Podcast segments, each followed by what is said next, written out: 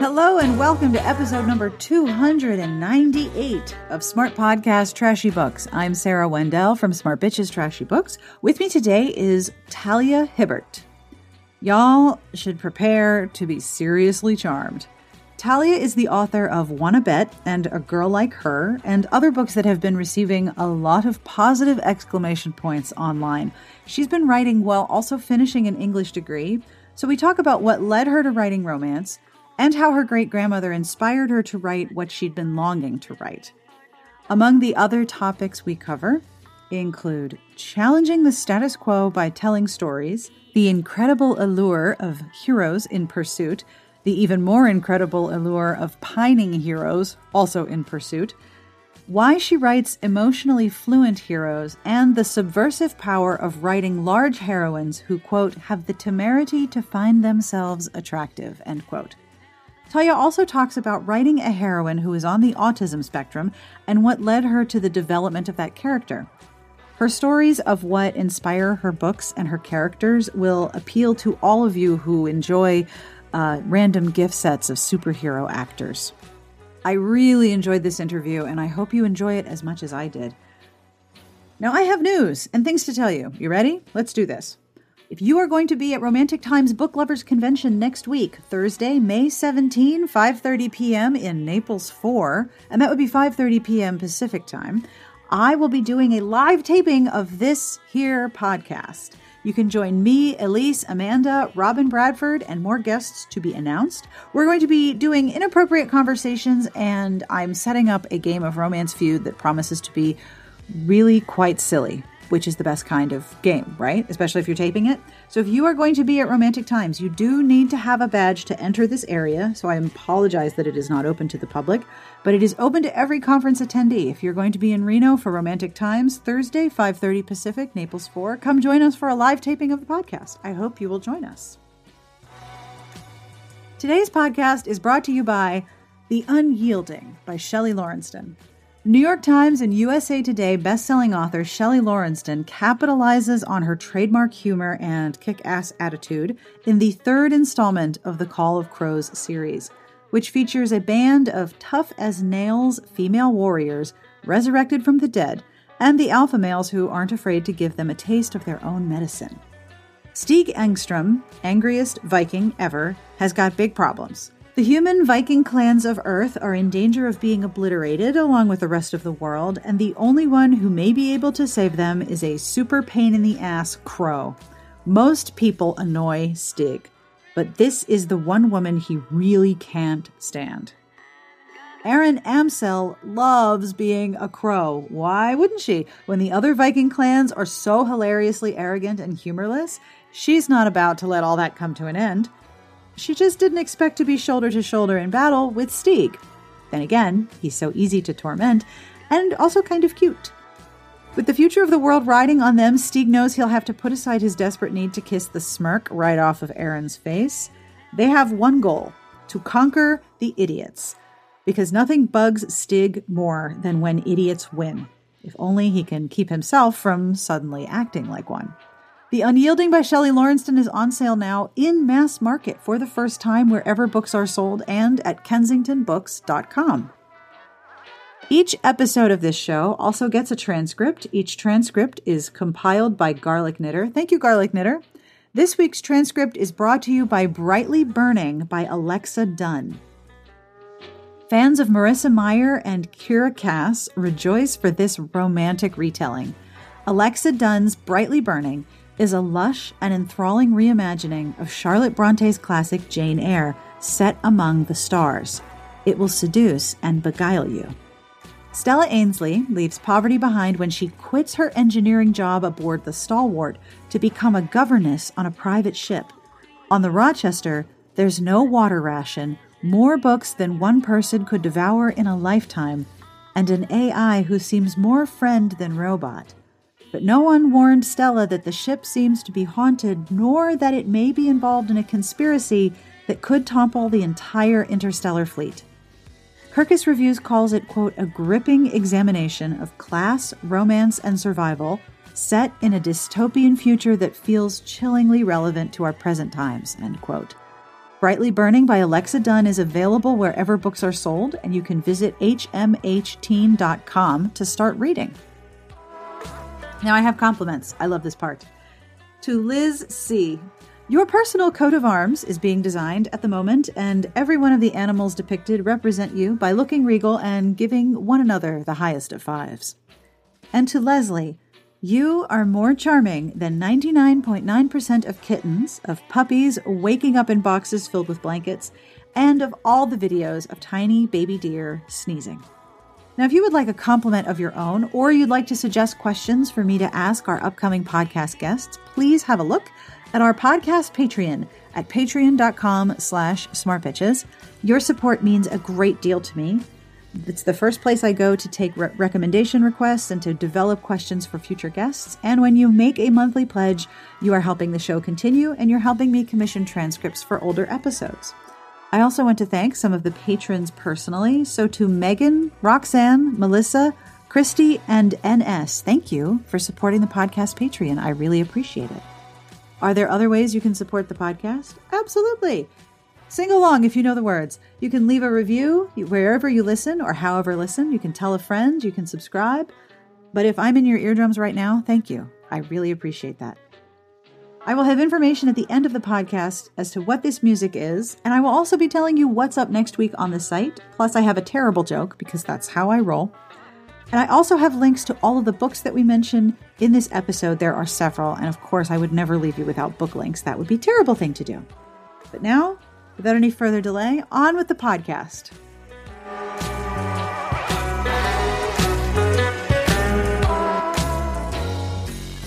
Hi, I am Talia Hibbert. I'm a Black British romance writer, a soon to be English graduate, an over emotional geek, all that good stuff. Excellent. So you're supposed you're soon to be an English graduate? Yes, I um I graduate in July, supposing I actually manage to graduate, which is looking questionable, but we live in hope. so, is this your undergraduate? Yes. Um, Congratulations. That's brilliant. Oh, thank you. so, have you been writing romance and matriculating an English degree at the same time? Oh, yes. Yes, I have, which oh. was probably not my smartest idea, but um that's uh that's kind of a lot of work. Um, maybe. I mean, because this was my final year of university, and before I started studying English, I was studying law, and that was a lot, a lot oh, of work. Just a bit, yeah. So when I moved on to the English degree, I was at a point where I was kind of like, really, this is all we have to do? I have to. this is easy, no problem. I got this. so um, I don't feel like it was a huge thing. I just had to schedule myself, otherwise, I'd get carried away. So, what made you switch from law to English? Well, when I um, I always kind of planned on. Well, actually, it was never certain that I would go to university at all. Um, but then when I ended up going, I thought that if I was going to spend that much money, I needed to get a very sensible degree and do a very sensible job that would make lots of money back. So, law. Um, and I did enjoy law, but then I suppose the experience of studying it ironically gave me the confidence to go for what I actually wanted, which was to study English. That is freaking awesome. Thanks. I mean, not a lot of people, myself included, can figure out, oh, oh, I actually want to go do this over here, um, and and make that change. That's that's quite a difficult thing to do. Oh, thank you. It was um, it was a bit nerve wracking when I told my mum, who is very sensible, that I was. I'm doing English now. Surprise! And she was like, "Oh, I see."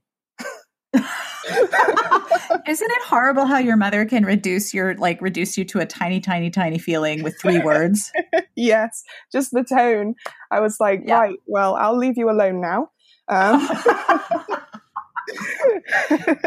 So somewhere between law and then switching to English, you were like, and I'll also become an author. How did that happen? What led you to writing romance? Well, I've always wanted to be a writer, or I should probably say I've always been a writer because I've written things always.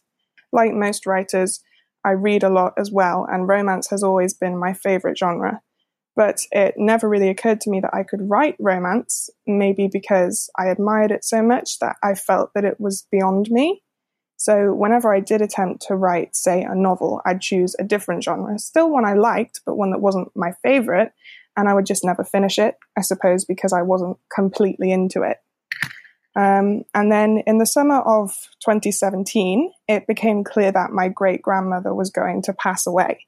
So I was thinking about her a lot that summer. And every time I sat down to write something, I could kind of hear her saying, Why don't you stop fucking around and write what you actually want to write?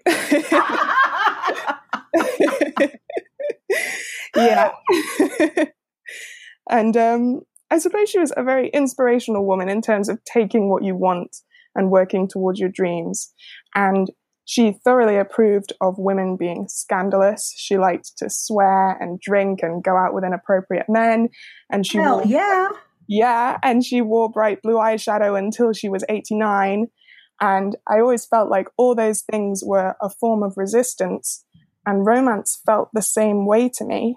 And I suppose ultimately, I started writing romance because I wanted to be brave like her. That's really cool. That is really, really cool. I have spoken to, I have interviewed a lot of authors, and almost to, I think everyone has said either I loved the genre and I challenged myself, all right, I bet you can do this. Either because they read a book that they didn't like and wanted to do better than the book that they didn't enjoy, or they sort of aspired to writing it like, okay, maybe I can do this too. Maybe I can do this too. And it's really scary to actually sit down and do it, isn't it? Yes, so scary. So, what was your first book that you wrote? My first book was, um, oh, well, that depends. I kind of, I like to ease myself into things. So I thought I'll start with a short story and then I'll write a novella and then I'll write a shorter novel. And it kind of happens like that. All right, so you were clearly a law student. Yeah. I really planned it all out. And um, so I suppose the first book I wrote was a novella which I published and is still available called Operation Atonement. Ooh. Um, and it was about 30,000 words. And I remember when I was writing it, I was like, this is so long and stressful. And I don't know how am I going to finish this? And then now I couldn't write a book that short if I tried, I don't think. so, what led you to self publishing? Did you always want to self publish? Um, not exactly. When I was younger and I wanted to be a writer, I was like, well, I'll send my manuscript to Penguin and they'll give me lots of money and publish me all around the world and it's going to be great. Mm. Um, but then as I got older and I was reading more books, I noticed that none of the characters ever looked like me or the people around me. The and devil, I, you say. and I kind of had a, hmm, why is this moment? And um, as I got older, essentially, I became aware of the reality in terms of any industry, not just publishing. If you want to tell a story that isn't supportive of the mainstream status quo, then chances are you're going to have trouble doing it the traditional way. So that is what drove me to self publishing. That makes perfect sense. Now, your latest book is Wanna Bet. Can you tell me about it? This is, um, I believe this was described as friends to lovers with pining, a whole lot of pining. Is that right? Yes, I love a pining hero. Oh my so gosh, much. me too. oh my goodness, the more I write, the more I realize that a hero in pursuit is my personal catnip. So I'm putting yes. it everywhere. And I've also noticed in your books that there's not only a hero in pursuit who is pining, but you the thing i appreciate very much about your writing is that for the most part i think in every case that i've read you write emotionally fluent heroes. They're not mad that they have a feel and they don't like it. They're they're emotionally fluent and aware that feelings are normal and that is so freaking sexy. Yeah i'm so glad you said that because i know that maybe the archetypal hero is frankly emotionally stunted and i know yes, that they're very emotionally constipated. Hmm. But I, I don't find that sexy. I find it irritating because if yes. I'm trying to like, if we're trying to talk and do anything interesting or have any fun, no one wants to be doing that with like a brick wall. There needs to be some kind of openness to humanity. Yes. For and it romance, can't be just yeah. the heroine's job either. It can't be the heroine's responsibility to teach the hero how to have a feel and manage it. Yeah, a romance can't just be like a, a manuscript of months of emotional labor on the part of the heroine. That's not romantic to me. it's, it's exhausting and it's not fun. Exactly.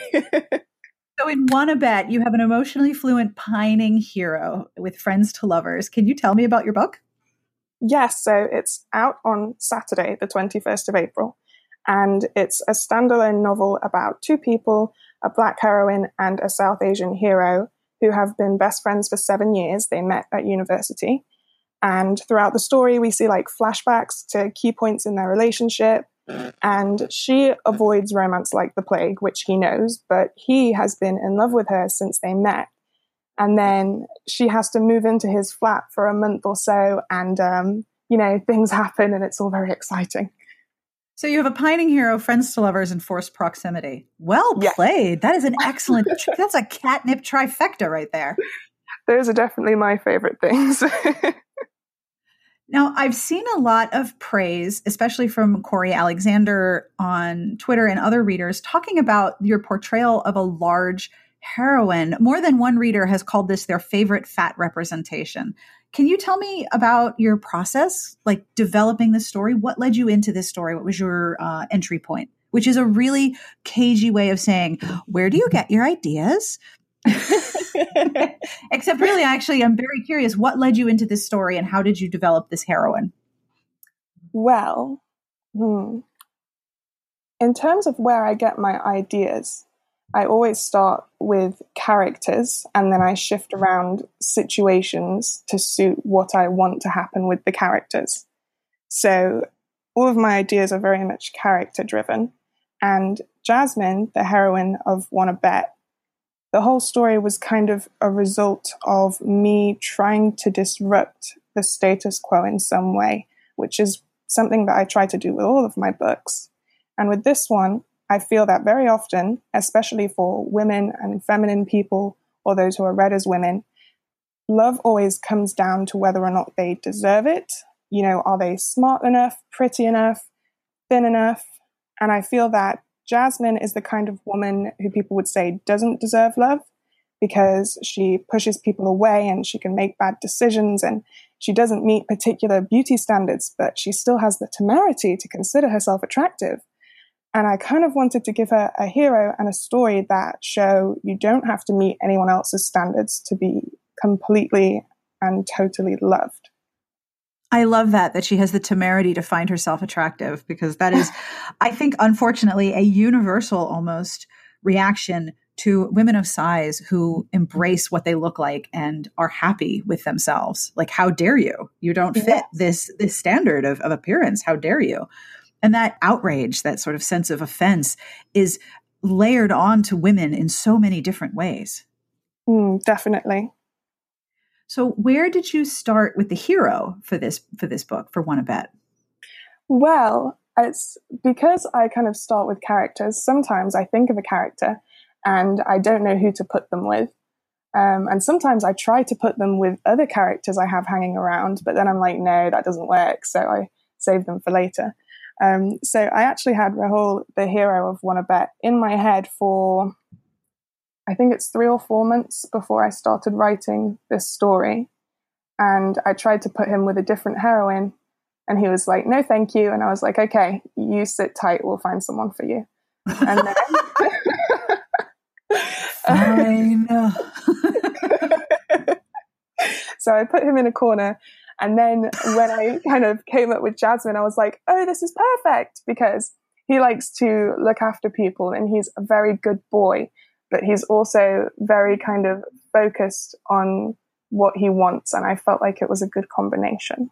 So, do the characters just sort of show up in your brain and start talking to you? Or do you think about a particular trait and then build a character around it? You know, when I was younger, before I started writing, I used to read lots of author interviews and they'd be like, oh, this character just won't stop talking to me. And I'd be like, wow, what a pretentious thing to say. That is. that's not how it happens, but it totally is how it happens, and now I feel bad. yeah, but I also think that when you can hear a character in your mind, whether as a reader or a writer, I think when you can hear a character and they have a distinct voice and a way of speaking and a way of, of presenting themselves and their view of the world, it makes the experience of reading about them so much richer. So I, even though it does sound really pretentious or maybe a little scary, like I have all these people talking to me in my head. Um, are you a writer, or do we need to talk to an emergency medical professional? Like, what's happening here?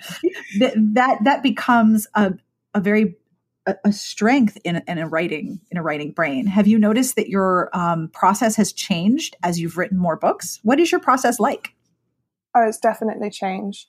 Um, I feel that in the beginning I was definitely fumbling along, and because I do kind of prioritize the characters, I was letting them kind of drag me off on complicated stories and then, and then we'd kind of get to a certain point and I'd be like, what's going on? Why are we here? How did we get here? What do I do now? I don't know. Whereas now I do try and corral them a little bit and I kind of try and think in terms of what they need to happen. It's like remembering that I am actually the god of their existence. You're in charge here, people. I've just got to lay down the law instead of letting them do whatever they want. I think that's the main difference. Um, so sometimes when I'm writing things, often in fact, I kind of start with the characters, but they're in a certain scenario, like they have this job or they have this hobby. And then as I write it and I get to know them more and I figure out what they need, I'll completely change their job. I'll change where they are. I'll change how they meet. So I have like three drafts of every story on my hard drive with all the people in completely different situations until I find the right one. About how long do you think it takes you to write a book? Have you measured that time? Yes, it takes me about four weeks to write a book. Um, that is very fast. My goodness. Nice. I'm a very fast writer when it comes to like nonfiction reviews. I'm very fast because it's a muscle that's pretty strong. So I mm-hmm. completely understand that when you've worked on strengthening those muscles, you can write quickly, but four weeks is really awesome and excellent for readers. I'm sure readers appreciate that. yes, I think they do. I um I, I have been releasing a book a month since I started publishing, and I have had people say like, "I love how I know that your next book is going to come out very soon." now you mentioned that when you have these characters in your in your writing, they try to lead you off into complicated directions. But it seems that you want to focus on very simple tropes like friends to lovers, pining hero, forced proximity, go.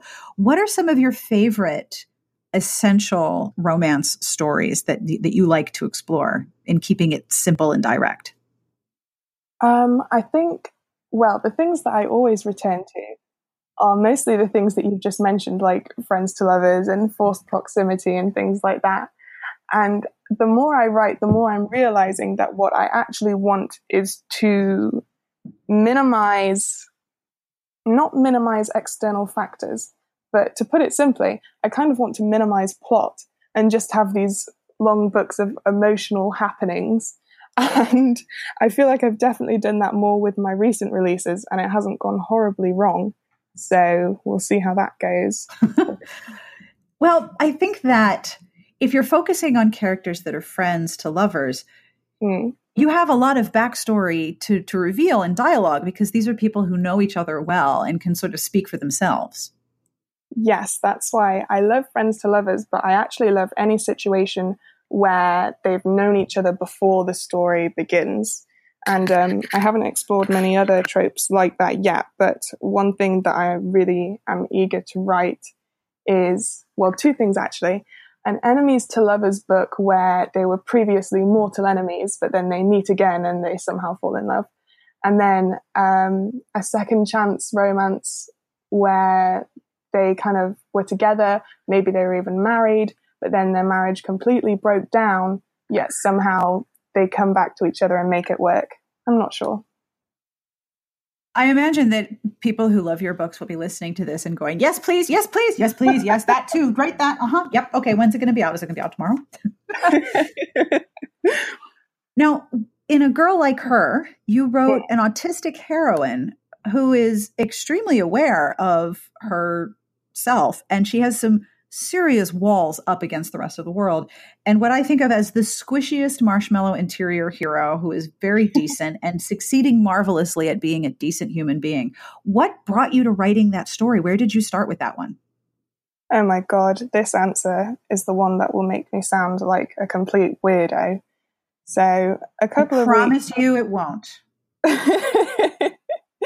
so, a couple of weeks before I started A Girl Like Her, I saw a GIF on Twitter and it was like this new dark and gritty version of Captain America that they're doing with like the beard and the long hair. Right. Yeah. I saw it and I had this vision of a guy like that who looks kind of terrifying, but is actually really wholesome and just a nice boy. And he's, you know, drinking tea with you. And then he finishes his tea and he's like, Do you want, like, yours, like, do you want some more tea? And he's like, Yes, please. So you take his tea, but then your hands touch and you're like, Wow, we should do it. And right, I'm right along with you. Keep going. Yeah, right. This makes sense. so I actually tweeted something along those lines, and all of my followers were like, "Wow, can you write that?" Why, yes, yes, I can. well, at first I was kind of like, "Guys, I'm just being thirsty. Like, please."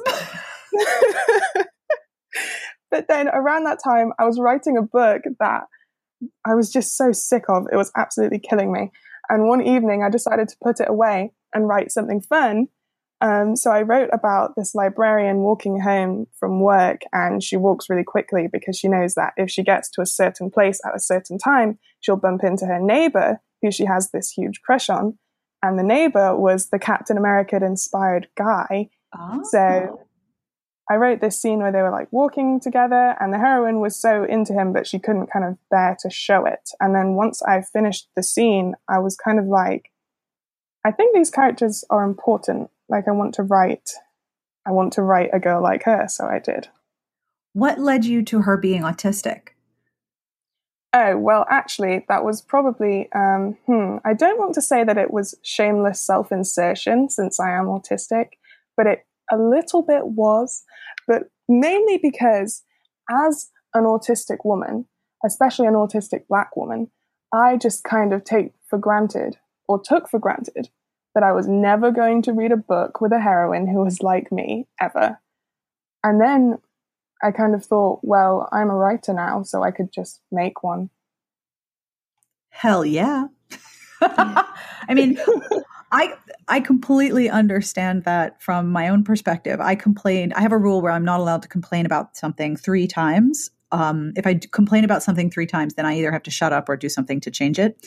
And I'm Jewish, and I got really frustrated with the sheer volume of Christmas romances that arrive in on the porch in like October. And I was like, you know what?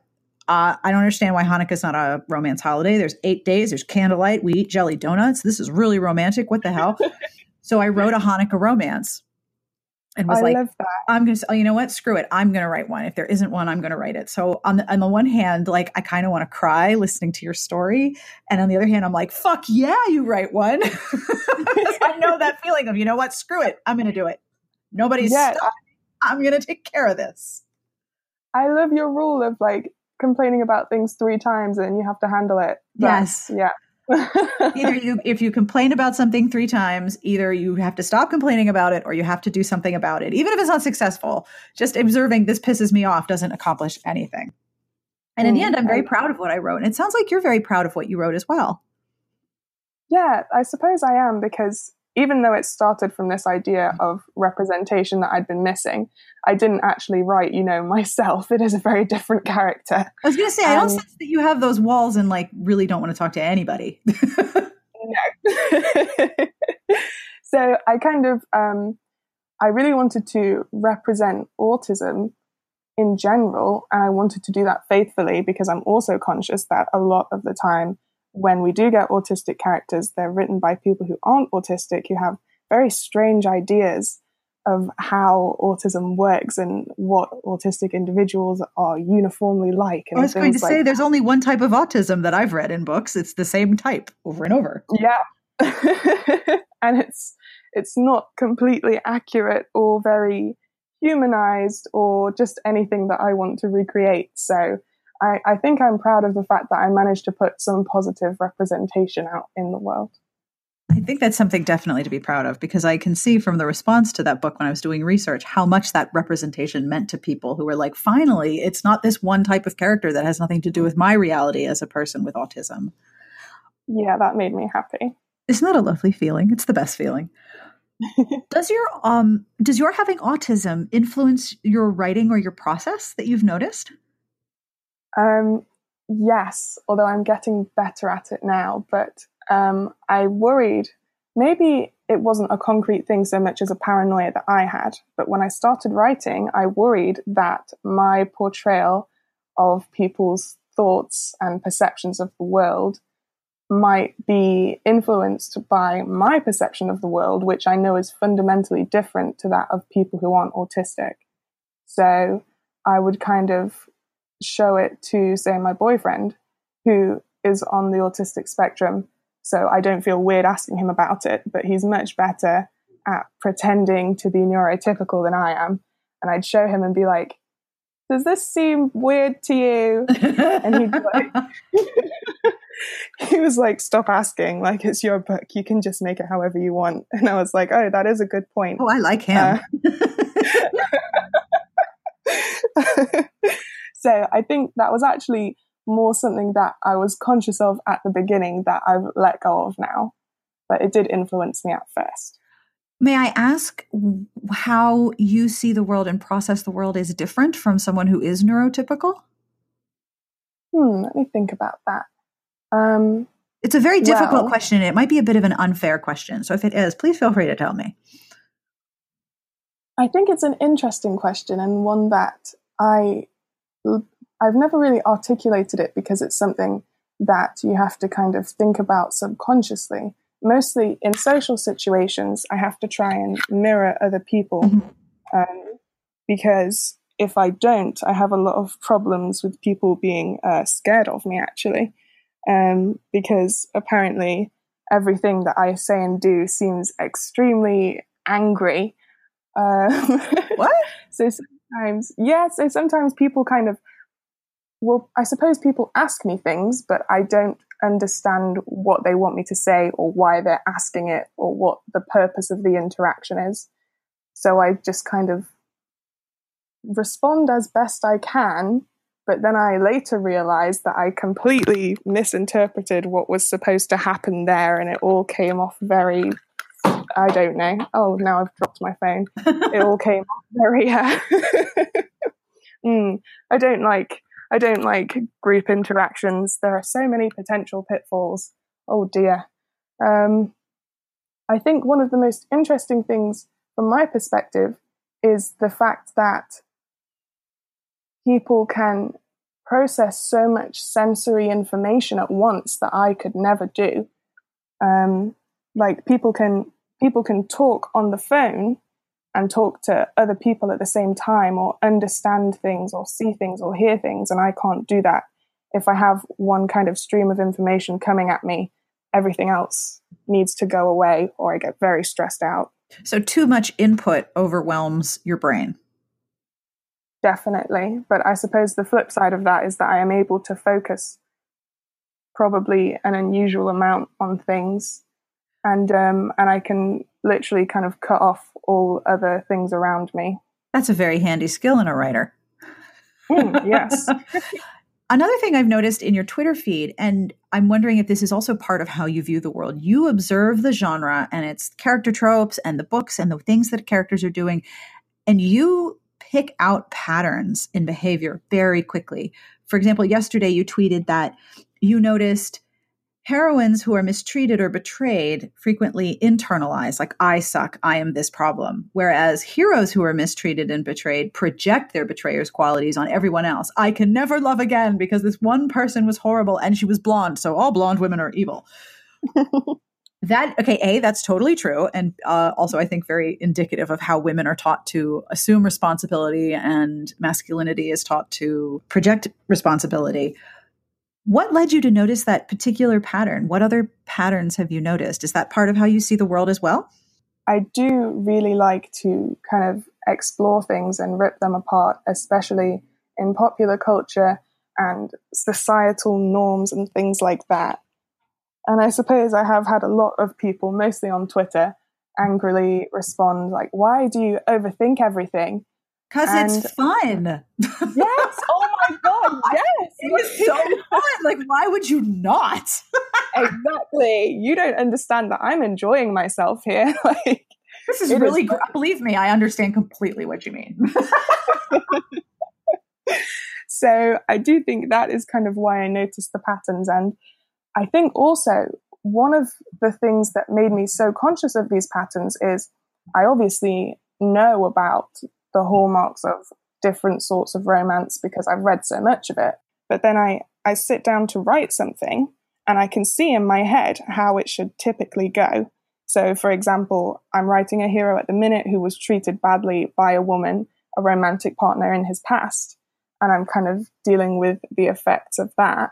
And I could see in my head that typically he was supposed to be in a position of, I don't trust women anymore. Like sometimes those heroes even veer into misogynistic territory where they're like, all women are gold digging sluts because Rebecca from five years ago didn't love me. it's so true and it's so toxic. Yes. and I'm kind of like, could you pull yourself together for five minutes? Like, I don't want to write that kind of hero because I hate him. so I'm writing my hero, and his response to that was to kind of think that actually that there was something wrong with himself and he kind of knows consciously that there's nothing wrong with him but he does have this insecurity from that incident. And when i was writing it i was thinking because i'm always conscious of this sort of thing when i'm writing it i was thinking like people are going to say oh my god this hero is too feminine. And i was like why is this insecurity from a totally valid event that could lead to an insecurity going to be treated as something in him that's wrong because he's a guy? That's a very big question. Well, I think that um, it's actually funny because I was reading your book yesterday that you wrote with Candy Tan called Beyond Heaving Bosoms. Oh my gosh, you're reading my book? Thank you. That's so cool. well, I actually didn't know it was your book when I ordered it, and then it arrived, and I was like, Sarah Wendell, is that the same Sarah Wendell that I know? yes, yes, it is. So that was a cool moment. Um, but when I was reading the section on heroes, I was kind of like, wow, yes, like speak the truth because it focuses so much on like the um the standards of masculinity that they are expected to uphold. Yes. And it just honestly becomes so toxic and so exhausting and so counterproductive in a genre that is supposed to be about like emotions. Yes, thank and you they're so hemmed in with all these gendered standards and things. So that is something that I try to go against when I'm writing. Which would probably be why um, I really enjoy your heroes and their squishy marshmallow interiors and their emotional fluency. Um, Elise and I are working on a post about boner led heroes who are led around by their boners like it's some sort of a magnetic like draw like that he has a boner and he must do what his boner says and go where his boner tells him to go because he's ruled by his boner. And i'm like what about a guy who's like normally emotionally fluent and uh, open to new experiences and recognizes that sometimes those experiences lead you to getting hurt? Like why it's both toxic and it's also this incredible fragility. Mm, yes. It's I'm just still laughing so much about the boner led hero thing. yeah, we're we're editing that. It was a whole conversation. We're editing it for the for the website to come. But basically, if, if it's like a it's like a divining rod that you would use to find water yeah. in the desert. Only for him, it's like I sense that she is submissive. My boner tells me so. Like no, that's oh not God. how they work. I'm really sure that that's not how they work. I just sometimes it is disturbing how much certain heroes kind of think, well, I, I long for her with my arousal, so therefore, and I'm like, no, you can't base real world interactions on like your sex drive. That's not how we operate as human beings. That doesn't, it's not going to go anywhere good. I feel but like sometimes I feel like I'm at a concert and I'm just holding a lighter, like yes, yes. Please go on. I'm sorry I interrupted. oh no. it just very much frustrates me when we have these heroes who in real life wouldn't get anything out of anyone. They wouldn't have good jobs because they don't know how to interact like normal human beings. They wouldn't have any friends because they don't know how to treat people. they definitely wouldn't have relationships because it's so true. They just wouldn't function in the real world. But in some of these books, they're like, oh, he's running a multi million dollar corporation. And I'm like, are you sure? He doesn't seem like he can. Do you have him confused with someone else? He doesn't. I'm crying laughing over here. it's so true. My favorite is when the hero's dick twitches. Like several years ago when Twitter was a something. Twitter was a slightly different place. It was a little bit smaller. I was like, all right, listen, I need I need to know. Please ask your male partners and friends, do their dicks actually twitch? Like if they're sort of like if they're mildly interested in something, does their does their penis actually sort of like shiver? Does it give a little shimmy? Does it actually twitch? and so the next morning, I had all these people saying, My husband, my boyfriend, my friend, they're all so disturbed that I've asked this question because it's just not a thing that happens. But in romances, their dicks are like, they just do a little dance when something happens. and they're always hard. They're going about their daily business constantly aroused, and I don't know how they maintain it. It doesn't seem conducive to daily life. I don't. So true. oh my gosh. So, do you have, I'm crying, do you have a favorite hero that you've written of your books? Oh, that's a difficult one. It's very hard Ooh. to ask a writer. Which is your favorite? Because, well, they they they were all your favorites at one point or another while you were writing them. Exactly. Yes. Um. Well, I actually think that Isaac from Undone by the Ex-Con which is probably one of my like least popular books. I feel like not many people have read it, but he's my favorite hero. How come? Well, he's very I don't know. He's very um he's very quiet. I don't want to say he's brooding exactly because he's not really like that, but he's very quiet and thoughtful and he internalizes a lot. And also probably because he's a writer. So I kind of identify with a lot of his thoughts about writing, I suppose. I feel like we could have a good long chat. That's really interesting. I love a good uh, cerebral thinking character of any gender. Like I, I, a lot of character who's really interested in in their own thoughts and in thinking about how they view the world.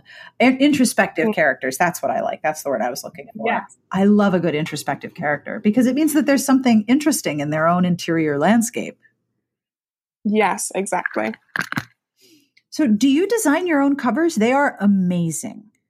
Oh gosh, no. Thank you so much. But I have zero artistic talent to speak of. I am a genuine train wreck. Actually, art is probably one of the few things I will say I am 100% terrible at. All of my covers were designed by Cosmic Letters, and she's amazing. Like she doesn't get too annoyed when I mess her around 5,000 times per cover because I can't even like I have no idea what I even want the cover to look at look like. My brain is not visual at all. So she has to make me 20 different versions of a cover and then I'll be like, "Oh, maybe that one. I see it now." That. And then we finally get there. It's a long and painful process. So your uh your your Twitter avatar, you have some mm. that is you, right? Yes, that's so. Me. You have some outstanding eyeshadow on. Did you not do that? Oh, this is the thing people always ask me. Yes, I did that. I'm a makeup artist. Okay, so listen, that's uh, artistic talent. I don't want to scare you or anything, but that would be art. And it is a talent that you have. So it may not be book covers, but damn, your eyeshadow skills are quite on point. My gosh. Thank you. Um, I actually started doing makeup because I knew that I was bad at art and I hate being bad at things. so I was searching for an artistic thing that I could be good at. and it ended up being makeup. So, do you do makeup for other people as well? Yes, I do. Although not so much at the minute because I'm so busy. But um, actually, before I started writing, I was a freelance makeup artist. Like that was my job. Um, and I have a beauty blog, which is very exciting, but I've also severely neglected that because I'm writing and of my degree and everything. Um, but yeah, I do makeup for people. So you're getting your English degree, you're also a makeup artist, and you're writing a book every four to five weeks. Um, so do you sleep? Is sleep a thing that you do at all? You'd be surprised. I actually sleep a lot. a significant amount, possibly too much. and uh, I firmly believe there is no such thing as too much sleep when you need sleep, but I'm also the bedtime commander. My children will not tell their friends what their bedtime is because they're too embarrassed. And yet they wake up in the morning and they feel human and relaxed and calm. And I'm like, see, you can be exactly. embarrassed all you want, but you got enough sleep. Exactly. I remember when I was young and I was, I had the earliest bedtime of anyone in my class and it was so horrible. But my mum was like, do you want to be like everyone else or do you want to have a refreshed brain? Yes. I was like, thanks, mother. Learning how to take care of my brain and the way that my brain is unique is something that I have really valued about my own uh, maturity as a person. And learning how much sleep I need was life changing. Yes, I think that you're definitely right in terms of like looking after yourself and learning what your brain needs. It's invaluable. It's very true. Now, I have some mm. questions from Elise. First, are you going to be at Romantic Times in Reno or at RWA in Denver? Are you coming over to the States? Oh, gosh, probably not because I, okay, so I went to Mexico like six months ago and it was the longest flight of my life and my skin dried out even though I wore two tissue masks and I'm never repeating it. so it might be, it will be a long while before I return to the Americas. I probably have to go at some point to Jamaica to visit family, but not not yet. Okay? not, not yet. it is it is very funny how the world is so small on the internet. We can connect with people instantly. Like I'm in outside DC and you are in England and we're having this perfectly normal conversation instantly over the internet. We can talk anytime on Twitter with people all over the world. And yet, when you actually try to travel to different places, it takes a little while. It's a big pond. Oh my goodness, it's painful. Like when, I couldn't believe it the first time, not the first time, but the first time that I went to America as an adult and I was on the plane, I was like, was it always this far away or has it changed? Unbelievable. Yeah, we're kind of far. It's it's a problem. My other question from Elise, I mentioned, oh, I'm I'm I'm talking to Talia Hibbert today. She went, "Oh my God, please ask if Cherry's sister will get a book." So, oh Mags, oh people ask me this all the time. Um, I don't want to say yes because I have so much to write, but at the same time, I feel inevitably she probably will but um, not for a long time. Right. so, what are you working on right now? How many books do you uh, do? You write one book at a time, or do you sort of have a few going at the same time? Um, I write one book at a time, but I plan multiple books, and I have um, a file called Fragments where I get kind of images and scenes from stories in my head, and I just write them down for when I start properly working on that story. Um, so currently I'm working on, well, currently I am outlining the rest of the Ravenswood books. So the books that follow a girl like her. Mm-hmm. Um, and then I'm actively working on a book that I don't want to spoil anything, but it's an enemies to lovers situation. Oh. I don't think I can say anything else, but yeah. um, and then I'm also working on two second chance books and a trilogy, which is going to be kind of like vaguely related to organized crime, but not exactly. It's a long story. Oh. so lots of books, yay. Yes, I suppose so. now, the question I always ask is what books are you reading that you want to recommend to people? Oh my goodness, you wish you hadn't asked. Okay. No, I no, never regret asking this question. I have an extensive list. So, anyone who follows me on Twitter will have seen me absolutely screaming the other night over Never Sweeter by Charlotte Stein. Oh my. I, oh my goodness. Everyone had been telling me to read it forever. And I had been hesitant because of the premise, because it is about like bullying. And I feel like, like most people who make a life reading and writing books, I have been bullied. Oh. And I was like, wow, this is going to be horrible. but then I read it and I was wrong because it was amazing. And I, oh, and now I'm reading everything she's ever written. Oh, it was amazing. Um, what else? Oh, I'm reading a lot of Beverly Jenkins right now Isn't as well. Amazing. Yes, like I follow her on Twitter and she's so lovely, and I just read all her tweets and smile and love her from afar. Um, so I'm reading Destiny's Captive at the minute, or I just started it, and I think it has like a lady pirate, which is very exciting. Yes. Um, and I was recently absolutely floored by Invitation to the Blues by Roan Parrish.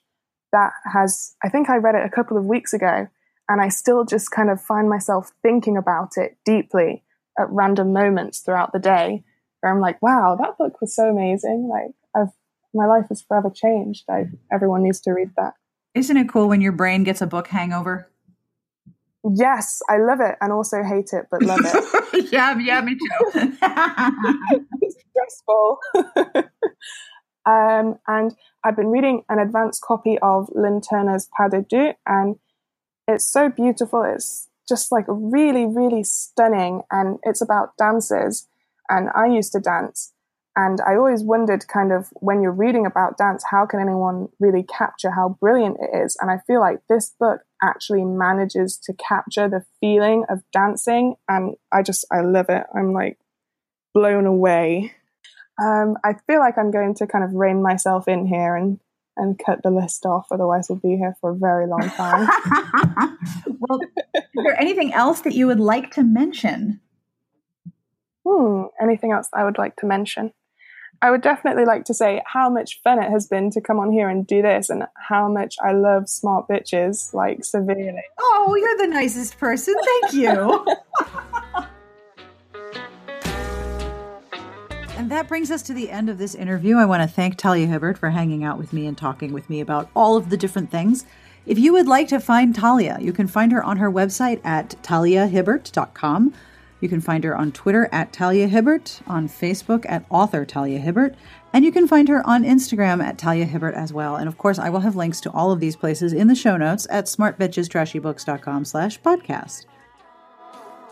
On Thursday, May 17th, if you're going to be at RT, I hope you'll come join us for a live taping of this very podcast in Naples 4 at 5:30 p.m. Pacific Time we will be, and we being Elise, Amanda, Robin Bradford, and myself, plus more people, will be recording a live show. We will be talking about RT, making inappropriate comments about various things, talking about books, and then we're going to play Romance Feud, and it's going to be awesomeness. So please come. It would be so great to have you. Again, this is open to people who are in the Romantic Times convention. You must have a badge to enter the area. I apologize that it's not open to the public, but if you're going to be at RT, come join us Thursday, May 17th, 5:30 p.m. in Naples 4 at RT in Reno. I hope you can come because it'll be so much fun. Today's podcast is brought to you by The Unyielding by Shelly Laurenston. New York Times and USA Today bestselling author Shelly Laurenston capitalizes on her trademark humor and kick ass attitude in the third installment of the Call of Crows series, which features a band of tough as nails female warriors resurrected from the dead and the alpha males who aren't afraid to give them a taste of their own medicine. Stig Emstrom, angriest Viking ever, has got big problems. The human Viking clans of Earth are in danger of being obliterated along with the rest of the world, and the only one who may be able to save them is a super pain in the ass crow. Most people annoy Stig, but this is the one woman he really can't stand. Erin Amsel loves being a crow. Why wouldn't she? When the other Viking clans are so hilariously arrogant and humorless, she's not about to let all of that come to an end. She just didn't expect to be shoulder to shoulder in battle with Stig. Then again, he's so easy to torment and also kind of cute. With the future of the world riding on them, Stig knows that he'll have to put aside his desperate need to kiss the smirk right off Erin's face. They have one goal to conquer the idiots, because nothing bugs Stig more than when idiots win. if only he can keep himself from suddenly acting like one. The Unyielding by Shelly Laurenston is on sale now in mass market for the first time wherever books are sold and at kensingtonbooks.com. Each episode of this here podcast receives a transcript which is hand compiled by Garlic Knitter. Thank you, Garlic Knitter. This week's transcript is being brought to you by Brightly Burning by Alexa Donne. Fans of Marissa Meyer and Kiera Cass rejoice for this romantic retelling. Alexa Donne's Brightly Burning is a lush and enthralling reimagining of Charlotte Bronte's classic Jane Eyre set among the stars. It will seduce and beguile you. Stella Ainsley leaves poverty behind when she quits her engineering job aboard the Stalwart to become a governess on a private ship. On the Rochester, there's no water ration, more books than one person could devour in a lifetime, and an AI who seems more friend than robot. But no one warned Stella that the ship seems to be haunted, nor that it may be involved in a conspiracy that could topple the entire interstellar fleet. Kirkus Reviews calls it, quote, a gripping examination of class, romance, and survival set in a dystopian future that feels chillingly relevant to our present times, end quote. Brightly Burning by Alexa Donne is available wherever books are sold. Visit hmhteen.com to start reading. If you would like to support the show, there are a number of ways to do that. You can leave a review wherever you listen. This does, in fact, help people find the show because it convinces the ever so snobbish algorithm to give the podcast a voucher for Almack's and show it to other potentially interested podcast listeners. I'm not actually sure if there's an Almack's for podcasts, but if there is, leaving a review is how you get that voucher. So thank you if you've done so. You can also tell a friend, subscribe. Listening each week is a massive thing, so thank you for that. And if you would like more options, please have a look at patreon.com slash smartbitches. The podcast Patreon community is the first place I go to suggest questions for upcoming guests and to tell them who's going to be on the show next. So if you would like some inside information and would like to be part of the Patreon community, patreon.com slash smartbitches. And to Julia, Laura, Maria, Jean, and Stuart, thank you so much for supporting the Patreon and being part of the Patreon community. Our music is provided each week by Sassy Outwater. You can find her on Twitter at Sassy Outwater. This track is called Queens, and it is from Caravan Palace. Their two album set with Caravan Palace and Panic is available at Amazon and iTunes and everywhere you buy your fine, fine music. You can find Caravan Palace on their website, caravanpalace.com. Next week on the website, you know there's a website that goes with the podcast, right? I'm presuming you knew this we are going to have one of our most popular features, Cover Snark. And we have an internal channel on our Slack for the website where we placed all of the covers that are submitted and the covers that we find. Um, it is a treasure trove of heinous amazement. So each cover snark is more fun than the last one. I hope you'll hang out with us and take a look at some strange, strange things. We also have reviews and a rec league, and most of all, Elise, Amanda, and I will be at Romantic Times Book Lovers Convention in Reno. We'll be posting pictures and videos while we're there, so stay tuned for that. And if you're going to be there and you see us, please grab one of us to say hi because we would love to meet you. I have links to all the books we talked about and the different things that we mentioned during the show. But as always, I end with a terrible joke. Are you ready for a terrible joke? I have a terrible joke. All right, you ready? Why is dark spelled with a K and not a C? Give up? Why is dark spelled with a K and not a C? Because you can't see in the dark. I told that one to my older son, and he just gave me the greatest look of unimpressed horror. Like, oh God, I'm related to you. It was amazing. That joke comes from WSL22. Thank you, WSL22. You can't see in the dark. So, on behalf of Talia Hibbert and everyone here, we wish you the very best of reading. Hope to see you here next week for our next podcast. Have a great weekend.